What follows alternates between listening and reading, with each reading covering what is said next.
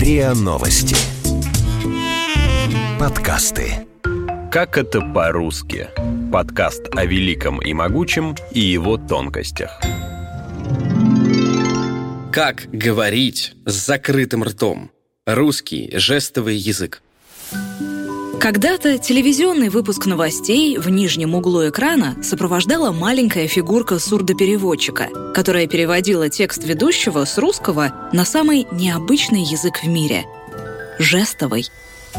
Всего в мире насчитывается 138 национальных жестовых языков и бесконечное множество диалектов, которые никто даже не брался подсчитывать. Все ли глухие в мире говорят на одном жестовом языке? Есть ли в нем нецензурные слова? Могут ли они читать с губ? И как жестом назвать человека по имени? Говорим о единственном в мире языке, на котором можно говорить с закрытым ртом – жестовом.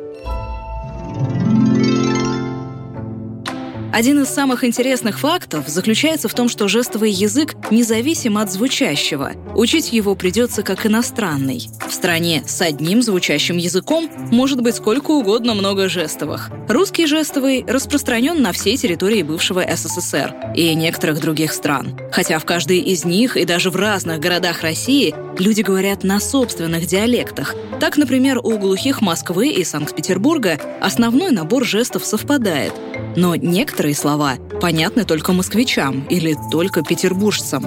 Есть и противоположный пример. Например, в Америке и в Великобритании, где звучащий язык один – английский, но жестовые языки не совпадают. Американский жестовый больше похож на французский и даже на русский, чем на британский – Дело в том, что в первой американской школе для глухих детей, так же как и в первой русской, преподавали французские специалисты. Рассказывает Валентина Камнева, заведующая лабораторией русского жестового языка Российского государственного социального университета, председатель Союза сурдопереводчиков. Любое слово – это код, которым мы договорились обозначать конкретное что-то. В жестовом языке то же самое. На необитаемый остров посадите несколько человек, они придумают свой язык. Точно так же появился жестовый язык. Почему? Потому что он для общения людей с нарушением слуха удобен, комфортен, в 1960-х годах Всемирная Федерация глухих решила создать язык, на котором смогли бы общаться люди с нарушениями слуха со всего мира. Этот своеобразный эсперанто назвали «жестуно». Но в реальности, когда встречаются глухие из разных стран мира, они объясняются интуитивно понятными жестами. Например, дом показывают в форме домика – когда мне нужно было переводить на сурдоолимпийских играх, получилось так. Дело в том, что существует международный жестовый язык, но это язык э, довольно узкой направленности. Почему? Потому что он был создан чисто в утилитарных целях, когда было создано Всемирное общество глухих, и надо было конфиденциально обсуждать какие-то вопросы, без присутствия переводчиков. И когда я стояла, переводила на путь главного судьи перед стартом, я использовала ну скажем так, пиджин. То есть и жестовый язык, и язык жестов, и все. То есть все средства, какие только могла, для того, чтобы спортсмены разных национальностей, скажем так, поняли, что от них хочет и что им говорит главный судья. Жестовый язык, так же как и звуковой, может быть метафоричен. Один жест, а в нем может быть несколько значений. Например, в русском жестовом языке одинаково изображаются понятия «коричневый» и «кофе», «зеленый» и «молодой». Это дает пространство для описаний и метафор. Но есть слепоглухие люди. Как они коммуницируют с миром?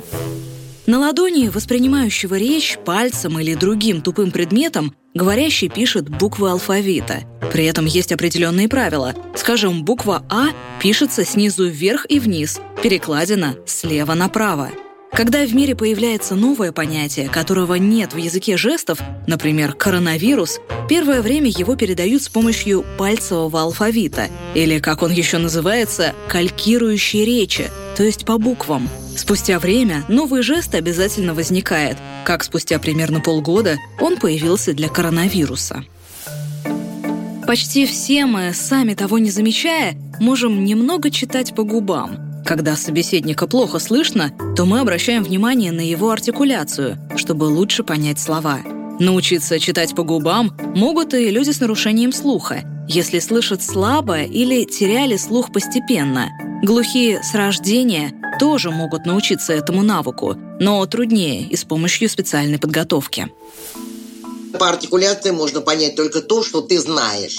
Если я вам залеплю из горячо мною любимого Аркадия Бухова, да, Игнатий дрюкал по меже. Что такое дрюкал? Что он там делал на меже? Перевод скакал на одной ноге, это диалект. То есть вы можете распознать только то, что есть у вас долговременной памяти, будем так обращаться к компьютерной терминологии, и по артикуляции и так далее, вы распознаете именно то, что вы знаете. То, чего вы не знаете, я вам сейчас привела пример, вы не распознаете. Для того, чтобы читать по губам было легче, было придумано жестовое артикулирование, или по-другому моноральная речь. Во время беседы говорящий демонстрирует около рта жесты, которые помогают понять, какие звуки он произносит. Если жестовый язык — это отдельная коммуникативная система, не повторяющая звуковой язык, то и записываться она должна по-своему. Но как записать жесты? Похоже на эльфийском. Я не могу прочесть. У русского жестового языка вариантов текстовой записи несколько. Самая распространенная – это система Лидии Димскис, в которой специальными знаками передаются положение ладоней, пальцев, место, где показывается жест, и направление движения. Читается она слева направо. Слово «папа» будет записано как большая буква «П», открытая ладонь, дуга, обращенная к низу, знак «больше», круг с двумя вертикальными точками и стрелочка вниз – Вторая распространенная система записи называется sign writing. Ее изобрела американская танцовщица Валерий Саттон на основе другой своей письменности, которую она придумала для передачи танцевальных движений. Знаки sign writing, кроме прочего, позволяют передать мимику. Читается эта система сверху вниз. Словосочетание «русский язык» будет записано на ней как кружочек с полукругом внутри, флажок и стрелочка вправо. Благодаря интернету для записи жестового языка сегодня все чаще используется видео. Логика предложений в жестовом строится не так, как в звучащем языке. «Я сегодня не была на вечеринке, потому что сильно болела голова» будет передано как «Я, вечеринка, сегодня, быть, нет, почему, голова, больной, сильно». Кроме этого, в жестовом языке используется пространство. Говорящий как бы рисует перед собой виртуальную модель помещения и расставляет в ней предметы. Предложение «гриб растет под березой» будет объяснено как «береза, гриб под березой». Как на жестовом языке передается, например, повелительное наклонение «возьми» вместо «взять». Жест остается тот же, но его характер становится более резким. Он выполняется с повелительной мимикой и телодвижениями.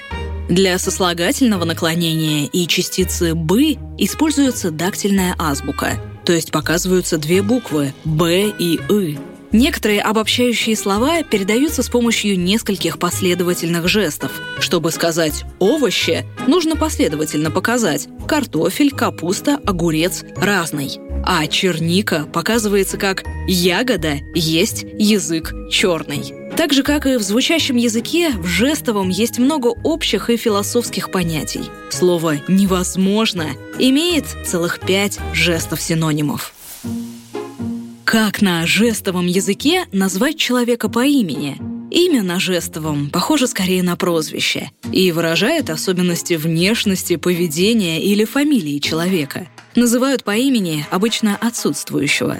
Например, Дмитрия Медведева показывают по фамилии, обозначая медведя. Бориса Ельцина выражали кулаком, поворачивающимся около носа, что означает опьянение. А Владимира Путина показывают вытянутым носом утки.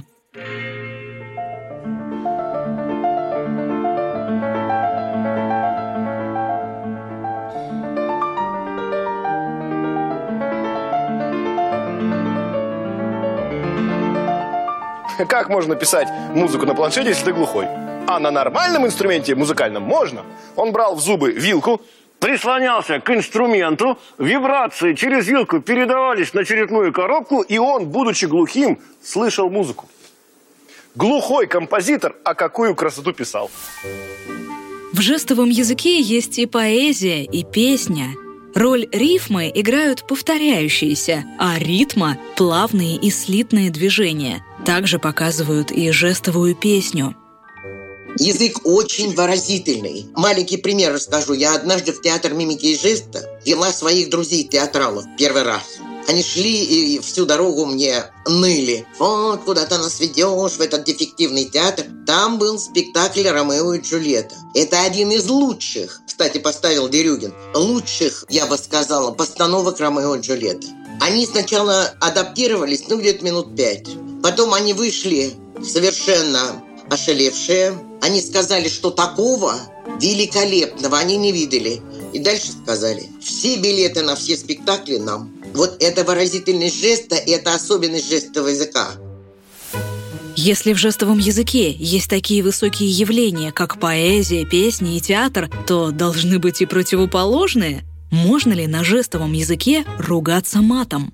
Может случиться и такое, что в одном регионе этот жест приличный, а в другом неприличный. А был у меня на практике переводчик с египетского жестового языка. Ну и как-то решили снять интервью телевидения и приехали. Я не успела заорать. Почему? Потому что вербальный наш язык звуковой, да, он не так быстро, как жестовый. И пока я орала «не надо», он этот жест проявил, предъявил. Там в чем секрет? Сильный у нас это сильным и бицепсы показывает. А вот в египетском там показывают остро неприличный жест. Вот так. И пока я орала «нет», они такие довольные были, телевизионщики. Где научиться говорить на жестовом языке? Его можно выучить на курсах или в вузах. Но главный секрет успеха не отличается от секрета овладения любым другим иностранным языком. Это общение с носителями. А значит, чтобы освоить и говорить на языке жестов, нужно общаться с глухими и теми, кто говорит. На этом, пожалуй, самом необычном языке в мире. Есть мир глухих, есть мир слышащих. Они живут параллельно. Там соприкосновения сложные. Очень. То есть там имеет место быть стигма. Ну, то есть как бы разделение. Глухие, надо отметить, очень позитивно относятся к слышащим, которые пытаются наладить с ними контакт. И если тебя впустили в мир глухих, лепший друг, при пожаре вынесут первым. Когда у меня будет много денег, я уеду в страну глухих. Куда? Это большой остров, море, пальмы, белые горы, солнце. Всегда тепло. Там счастье. Все добрые, улыбаются. Думать про деньги не надо. Деньги всегда есть. Откуда? Ты глухая, тебе дают. Просто на. Нет проблем. А где эта страна? Далеко. Далеко, много денег на билет. Я начала копить еще в интернате. Ты достанешь адрес. Я глухая, мне трудно. Ты будешь помогать. Хочешь? Я возьму тебя в страну глухих. Вы слушали эпизод подкаста «Как это по-русски». Эпизод подготовила Юлия Мирей. Голоса эпизода – Наталья Шашина и Артем Буфтяк. Звукорежиссер Андрей Темнов. Слушайте эпизоды подкаста на сайте ria.ru, в приложениях Apple Podcast, CastBox или SoundStream, а также на Яндекс.Музыке. Комментируйте и делитесь с друзьями.